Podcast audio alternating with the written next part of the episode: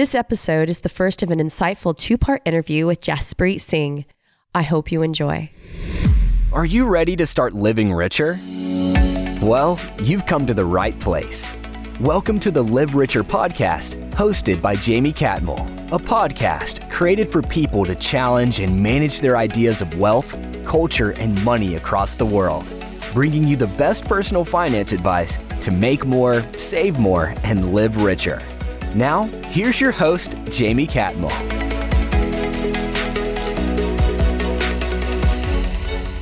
Hi, everyone. Today we are lucky enough to have Jaspreet Singh with us from the Minority Mindset.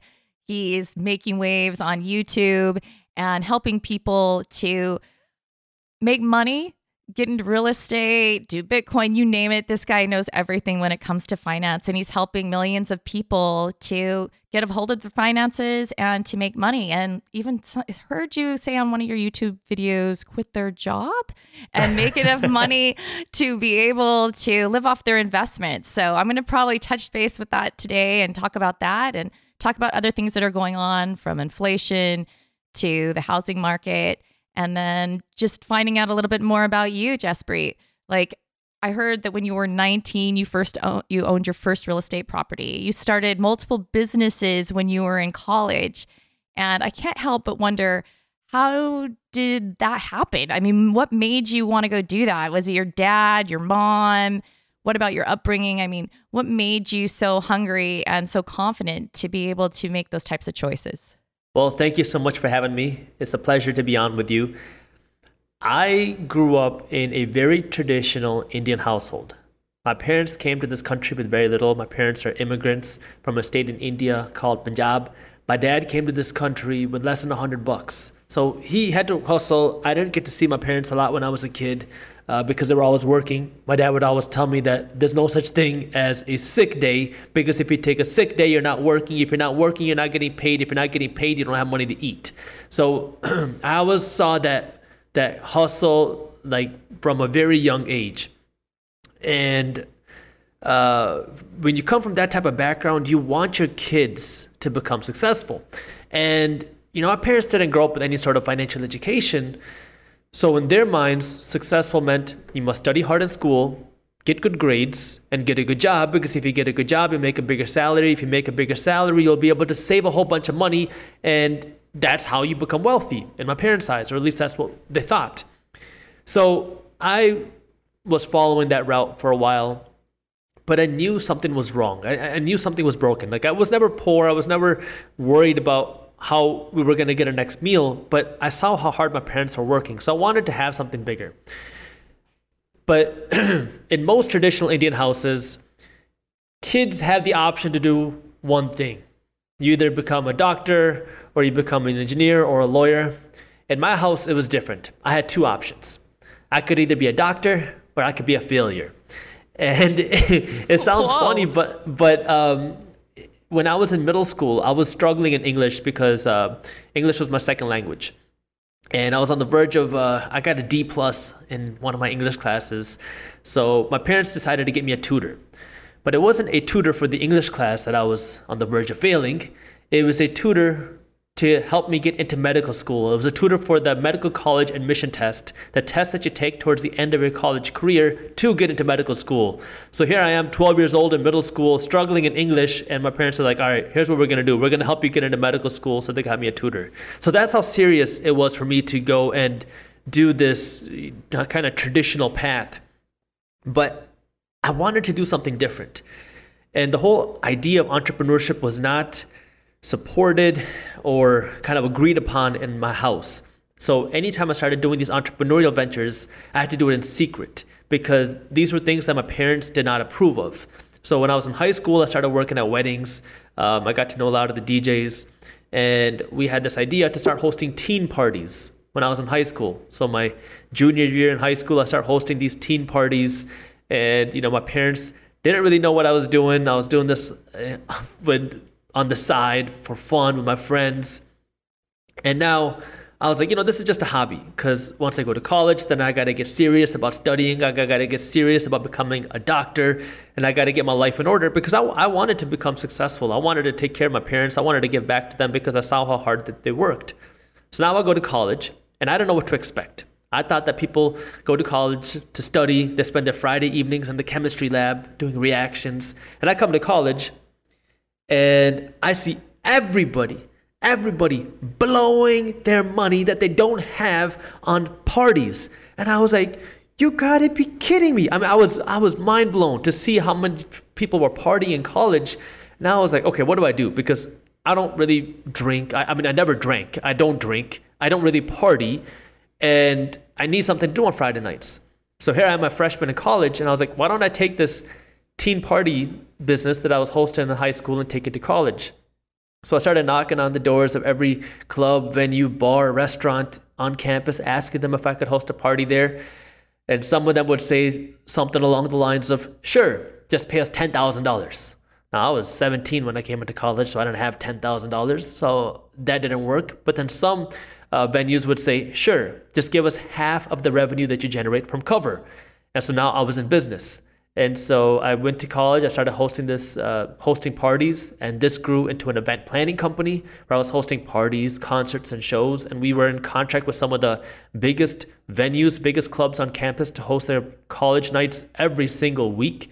And this was again all in secret. So I was living two lives: my entrepreneurial life and then my academic Jaspreet, which is what my family knew, and that was kind of the the platform where I started learning about entrepreneurship. Then I got into money management. I got into investing. Like you said, I bought my first rental property when I was 19. Actually, I took the MCAT, the medical college admission test, on August 22nd and August 23rd. I closed on my first investment property. It was a small condo that I bought for $8,000 because this was at the bottom of the 2008 crash. And that was when everything changed. I was like, I don't want to be a doctor. I was going into medicine for all the wrong reasons because I assumed that that's how you become successful, that's how you make money. But I was doing it for the wrong reasons. I was doing it for the money, not because I loved it. And so that's when I kind of went on this journey of financial education, entrepreneurship, right? Just started a whole bunch of things, made a whole bunch of mistakes, learned. And then Minority Mindset now is my way of kind of teaching and talking about the things that I wish I knew when I was getting started. So, how did you just did how did you start like hey, I'm going to start minority mindset? At what point did that happen for you? So, minority mindset came a little while later. So, I I, I went from business to business. I, I started getting really deep into real estate. I did a, a, number of different real estate things. I became a real estate agent. I started wholesaling real estate. I started some e-commerce companies, did some other businesses. And then I was working on a separate company. It was a sock company that I was working on. And I go to launch the company. And when I launched the company, I had hired a marketing company to help us do all of the marketing and PR work for our company. Anyways, the company turned out to be a scam. I gave them pretty much all of our marketing budget. They ran away, never heard from them again, and I had lost thousands of dollars, and now I'm upset launched the company. We had an amazing launch. We, we did just over $21,000 worth of pre sales the first month. And now I was like, man, this is so. I mean, this this sucks. Like, you know, I didn't go up with any sort of entrepreneurship education. I didn't have any sort of financial education. So I went out onto Udemy, and I created a class on the subject of how to launch a business without getting screwed over. And I did it under the alias minority mindset because you have to think differently than the majority of people and I didn't think much of it. I charged like seven bucks for it. It's not available anymore, but it was just more of a way for me to just put something out there so people didn't fall into the same scams and the same screw ups that I did. And people really liked it. They were like, hey, Jaspreet, this is really cool. Could you start a, a social media page? I was like, sure. And now I was, I was doing other things. I was busy with a whole bunch of other projects. Uh, but I started an Instagram page under the name Minority Mindset, posting the same stuff, entrepreneurship stuff, financial education stuff. And then people would say, Hey, this is so cool. Can you give us more in depth content? Could you create a blog? And I was like, Well, English is my second language. You're not going to like my writing, so no, I cannot start a blog, but I like talking, so I'll start a YouTube channel. So I started a YouTube channel, and again, this is this was it's it's weird that I say this because it's kind of funny the transition that I made, but I started it as a hobby. I didn't really care about making money from Minority Mindset because I was busy doing other things and I'm making videos, and one of my friends asks me, uh, "Hey, Jaspreet, how much money are you making from your videos?" I was like, "What are you talking about?" He's like, "Your ad revenue." I was like, I have no idea what you're talking about. So he goes onto my YouTube channel with me. He's like, you know, you can turn monetization on on your videos. I was like, you mean I can start making money off of these videos that I'm doing? He's like, yeah. So now all of a sudden, I, you know, I started making money even though I didn't know that. And then Minority Mindset started to grow. And that's when I made the transition of what do I want to focus on? Do I want to focus on, you know, this or Minority Mindset? And Minority Mindset wasn't really generating much money. But for me, that was where my passion lied. This was something that I really enjoyed. I could like full heartedly get behind because I mean, I'm, I love this stuff. It, it gets me angry seeing all the things that I had gone through, but never learned to think about money because at the end of the day, all of us are working to become financially successful. It doesn't matter what your career career is, doesn't matter what your professional profession is. Every single person wants to become financially successful. And if you say, "Oh no, money doesn't matter," then ask your boss not to pay you. Right? I mean, every single person is trying to become financially successful, but none of us are taught this stuff. And so I've always had that burning passion inside of me. So the idea that I could build a business and a real kind of thing out of this really excited me. So then I went towards Minority Mindset. And now we're one of the fastest growing financial education and media companies on the internet. Yeah, you guys have done an awesome job. And your videos, they teach people so many things. And I think they're great. And I think what you're doing is awesome. Um, I want to read a quote that you said on an interview you did recently, and I'm going to ask you to kind of expand on that. Sure. If you, okay. If you follow what the, you said this on the interview, if you follow what the majority of people do blindly, you are pretty much guaranteed to fail.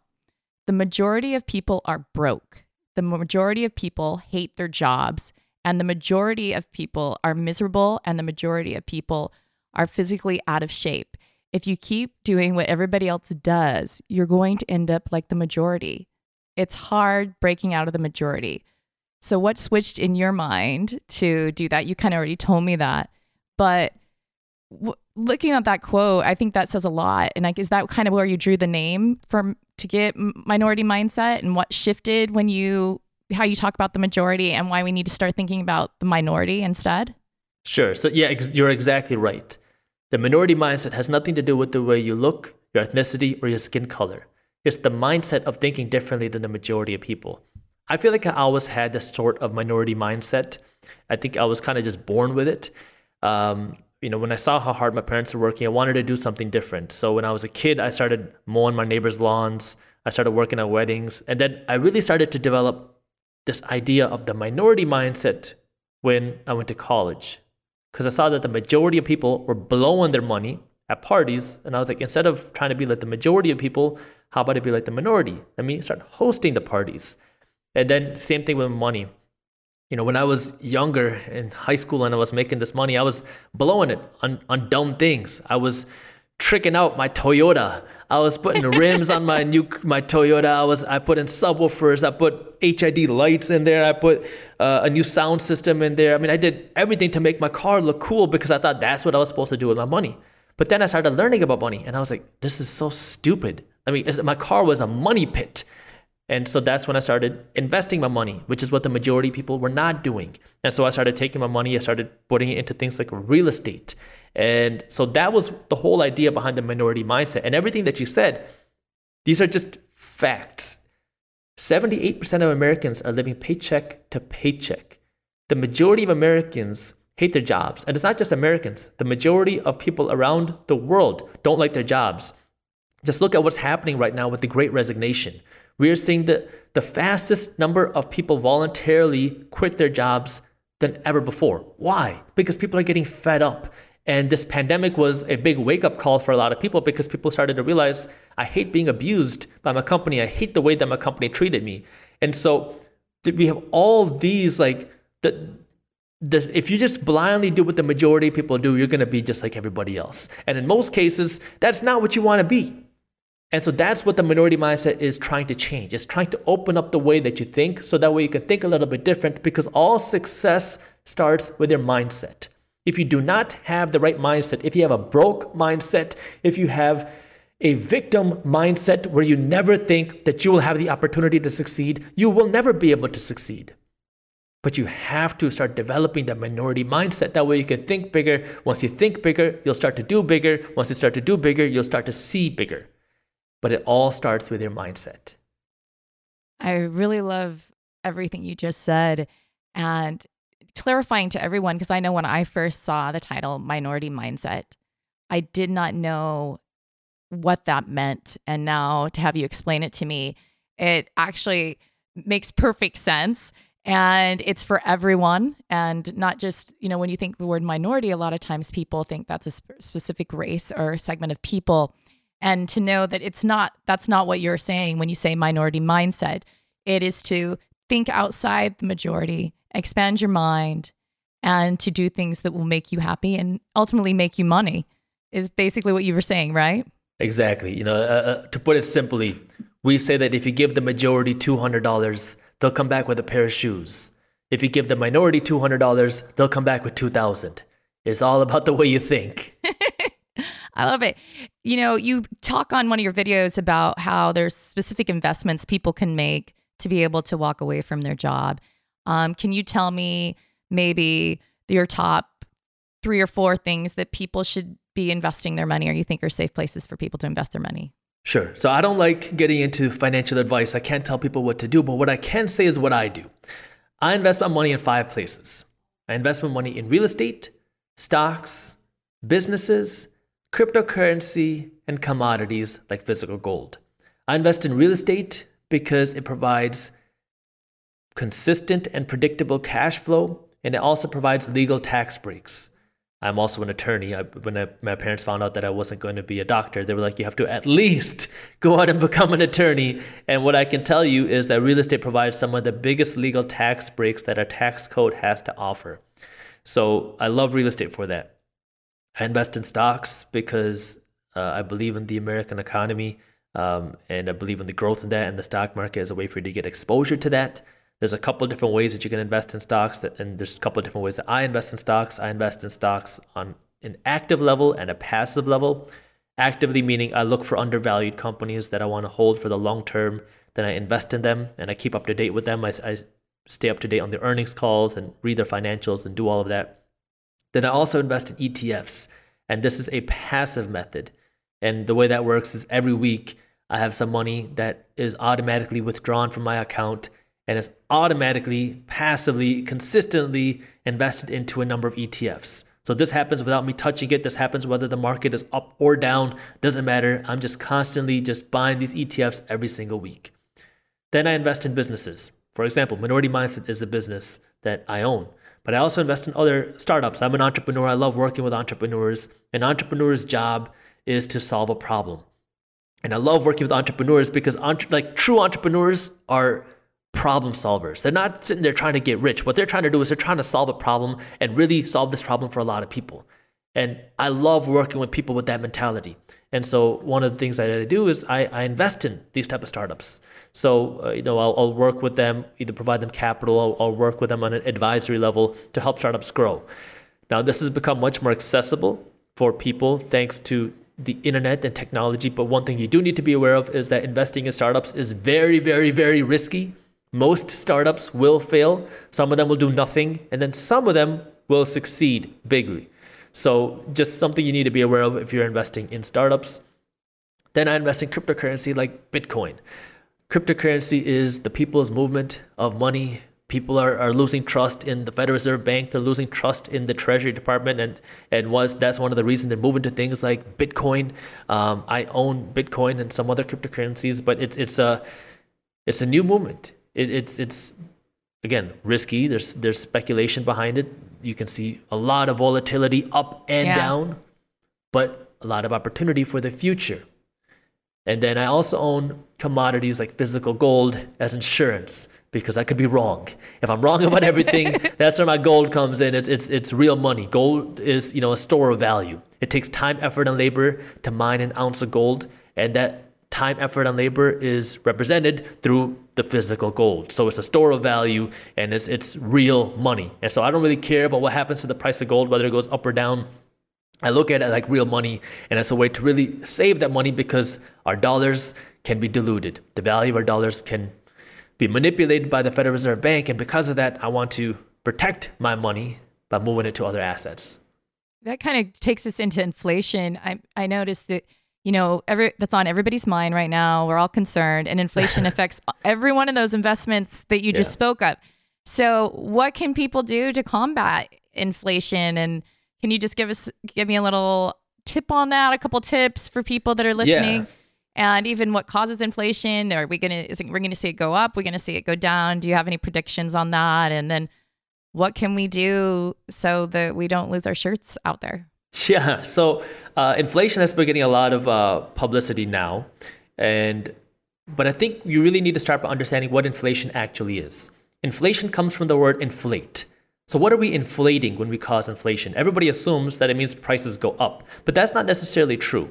Inflation means you're inflating the monetary supply. You're inflating the amount of dollars out there. That's what inflation is. Now, when that happens, when you inflate the monetary supply, when you inflate the amount of money out there, what happens is the buying power of each individual dollar goes down. It's a devaluation of your currency. The buying power of your money goes down, the value of your dollar goes down, which in turn causes the price of things to go up. Now, sometimes you're going to see the price of things go down even if you have inflation. The reason might be you have more technological improvements in something, you have uh, a better supply chain. These things can cause the price of things to go down. But if you didn't have inflation, the price of these things would have gone down even further. So inflation is when you have the increase in the monetary supply. And the reason why it's been getting a lot of press recently is because people are starting to realize, holy cow, life is getting more expensive.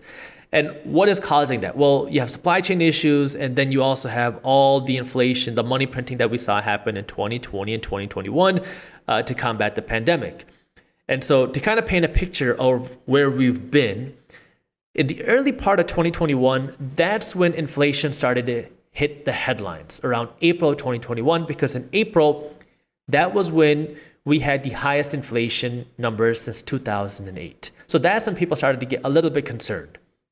And that was when uh, the Federal Reserve Bank came out and they said, this inflation that we're seeing is high, but don't worry, it's transitory, meaning it's temporary, it will go away. They said that it would go away by the middle part of 2021 or maybe by the end of 2021, but you know, that that was what they said. We're here. Now, we were yeah. We're at 2021. it's going to be 2022 right away. Yeah, and we, you know we were talking about this in 2020, like what the costs were going to be. But then in 20, in the middle part of 2021, uh, what happened? We actually saw inflation cool down, and that's when the Fed said, "I told you so. This inflation's getting better." But then in August, inflation started to pick back up. September, inflation really started to pick back up, and in October, that's when crap hit the fan. That's when we saw the highest inflation numbers in over three decades, in over 30 years. And then in the early part of November, the Federal Reserve Bank came out again. And that's when they started really reinforcing the idea of inflation is transitory, is temporary, don't worry, it's going to go away. Now, if that was the case, if it was true that inflation was going to go away and the prices of things were going to drop back down to what they were in 2020 and 2019 in 2022, or maybe in 2023, uh, why are we seeing a permanent increase in Social Security payouts? And why is it that the Heinz CEO has come out and said that these higher prices are not transitory, they are permanent, so get used to higher prices? So, unless we really start to decrease the monetary supply, which doesn't look like it's going to happen because we have a lot of new spending coming, we have new infrastructure packages that are in the works, we have extremely low interest rates, which also contribute to high inflation, we're not doing anything to counteract it. The Fed is saying, oh, we're starting to taper uh, these asset purchases. First off, it took forever to do that. And why don't they just turn it off completely? I mean, it's, it's, they say that inflation is an issue, and then they say inflation is transitory, and then they're saying it's nothing to worry about, and then they're saying we're doing what we need to do to take care of it. But at the same time, you have a lot of people that are starting to get concerned. Uh, you have countries around the world, you have institutions around the world that are starting to signal kind of your red flag saying, hey, start to care about this. Bill Ackman did a, interesting presentation with the Federal Reserve Bank, essentially saying you need to raise interest rates right now because the rest of the world is watching what the United States is doing. And if we don't take care of it soon, it's going to be much harder for us to fight it later. Because if we, you know, the best way to understand what's going on is just to look back in time. The last time we saw a super high period of inflation was in the 70s. It was a period of stagflation. And what stagflation is, is when you see high unemployment and high inflation. Kind of like what we're seeing now, but the Fed and the government will, will continually say that we're not in a period of stagflation. But what happened after the 70s was we were seeing a real dollar crisis. And, now, in order to combat this dollar crisis in the 70s, the Fed had to ramp up interest rates in the early 80s. That's why, if you wanted to go out and get a mortgage in the early part of the 1980s, it was going to cost you 18.5%. 18.5%. Why? Because they needed Oh to tighten the monetary supply. And so, the reason why the Fed cannot come out and say, oh my God, inflation is not transitory, inflation is a real thing, it's going to stay high, we're not going to see prices go back down, it's because people would panic.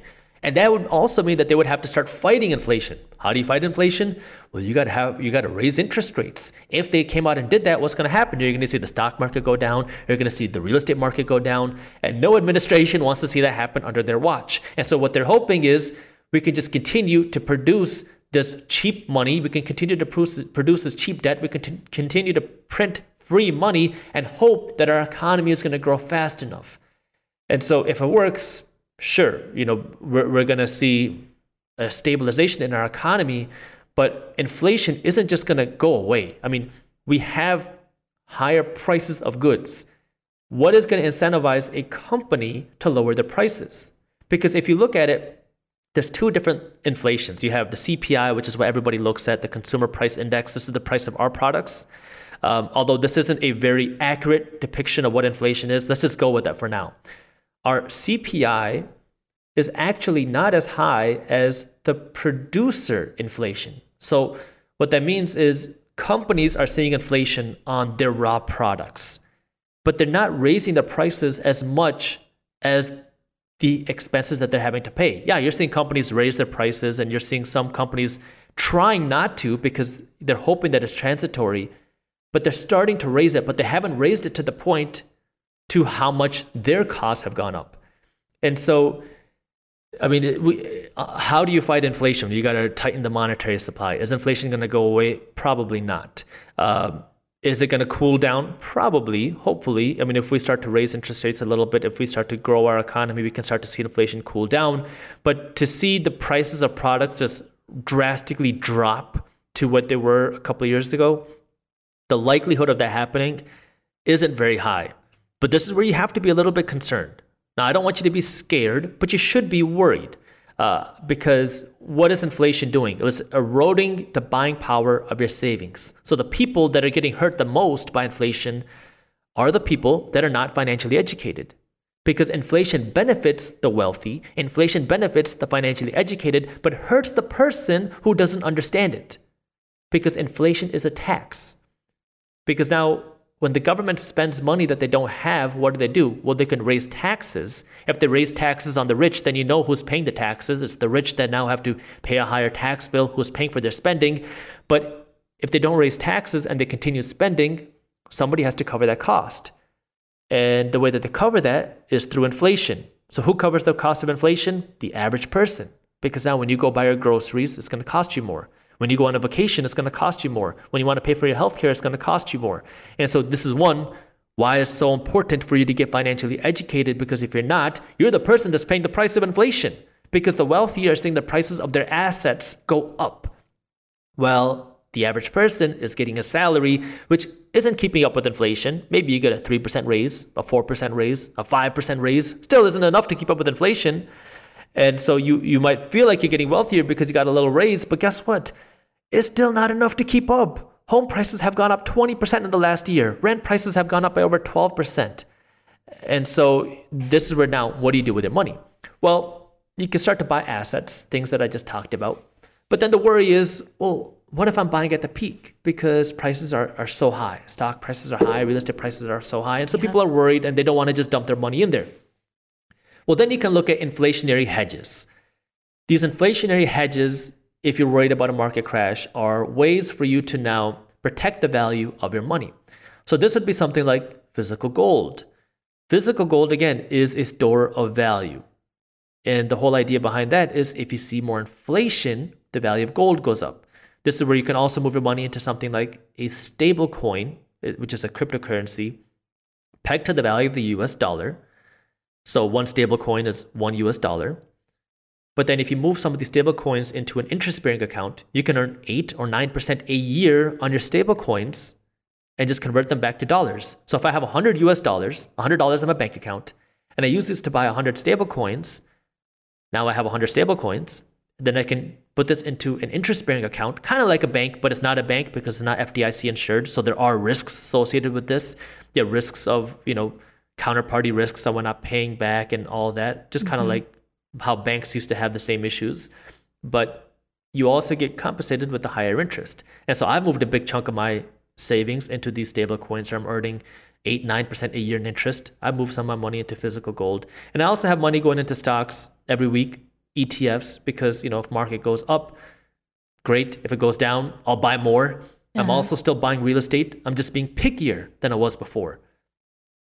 So, so that's what you do. Cause, well, because if you were, say, I'm a person right now, sorry, um, that's reti- I'm going to retire, and I'm worried that my money that I have right now isn't going to be enough. What what should they do? I mean, should you mentioned some things there, but say someone they're on a fixed income, it's not going to go up. I have Social Security, I have some, my savings. I mean, what are some things that these people can do? Again, you know, I, I can't give advice that gets me into legal trouble, but what yeah. I can say is what I do, right? I am still investing my money.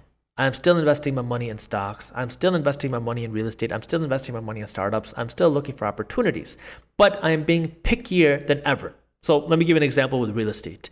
Um, I was in Austin. Um, I think I'm, where we met in Austin. Yeah, we met in Austin. Uh, we were at FinCon. That's where yes. we met. So you were looking at real estate where we were there. I huh? was. I was looking at real estate when but I was there. But that's a high market, isn't it? It there, is. right in Houston. It's going up. Tons of people it, from California are moving there. Uh, yes, and the interesting thing is some of the properties there are being sold at a one cap or one and a half cap, which means it is a one percent return on your money. So if I bought a million dollar property I'm going to get a 1% return, a $10,000 profit a year. And the reason why they're selling it at these prices, which is very, very high, is because they're saying that uh, we can justify these prices because we assume that we're going to see the prices of rent grow by 5 to 10% a year, year after year after year. So they're saying is don't value the property based off of how much money it's making today. Value the property based off of how much money it's going to make in three years, assuming that rents only go up by 5 to 10% a year. And that scares me. That's speculation. I don't like speculating because maybe it'll be right, maybe it'll be wrong. I can't predict the future. I have no way of doing that. I don't like trying to do that because I could be wrong. And so, when I invest in real estate, what I do is I'm looking not for future prices, I'm looking at what are today's prices? How much money do I have to invest today? What is the return that I'm going to get today? And is that return good? Because I always am worried about things slowing down. You know, am I scared about it? No. But I'm always worried about it. So I'm always going to keep that in the back of my mind. So now when I'm investing in properties, I always want to have a cushion. So I'm looking for a minimum 7% return. So if I invest $1,000, I want to make $70 of profit a year. And what that allows me to do is if something bad happens, if the economy slows down, I have room to lower rents. If I lower rents, now I'm not paying out of my pocket to keep the properties. So I'm looking for that type of cushion. Same with stocks. You know, I, am investing, like I said, every week into ETFs. So this happens every week, whether the market's up or down. If the market goes down, I'll just come in and buy more. But when I'm actively investing, I'm being pickier than ever. I want to make sure that the deals that I'm investing in make sense. There's a lot of insane valuations out there. I don't want to chase and you have to be willing to be patient. And that's hard because now it's like, oh, I got some money to invest. What do I do? Oh my God, everybody's making all this money off of whatever stock. Should I just throw my money in there? No, you got to be patient. Wait for things to come down to a valuation that you can wrap your head around. And, you know, so you just need to know your strategy. It's the same with startups. You know, this it's the same concept all around where you don't want to be chasing, you don't want to get emotional, you want to be patient. But if you have a passive strategy, where you're going to invest every day or every week. Just let that happen and be consistent with that. And then on the other side, to protect, I have a protectionary method where I have you know some money in physical gold, and then I have moved a big chunk of my savings into these stable coins. That way, at least I can earn some interest while I'm looking for a place to invest. I hope you are enjoying the interview with Jaspreet Singh. We'll finish our conversation in an upcoming episode, so be sure to subscribe to the podcast so you don't miss it. Thanks for listening to this week's episode. Before you go, we'd love for you to subscribe to our show to catch all of our updates. Also, we want to hear from you. What are your burning questions about money and how to live your best life? Reach us at livericherpod at gobankingrates.com.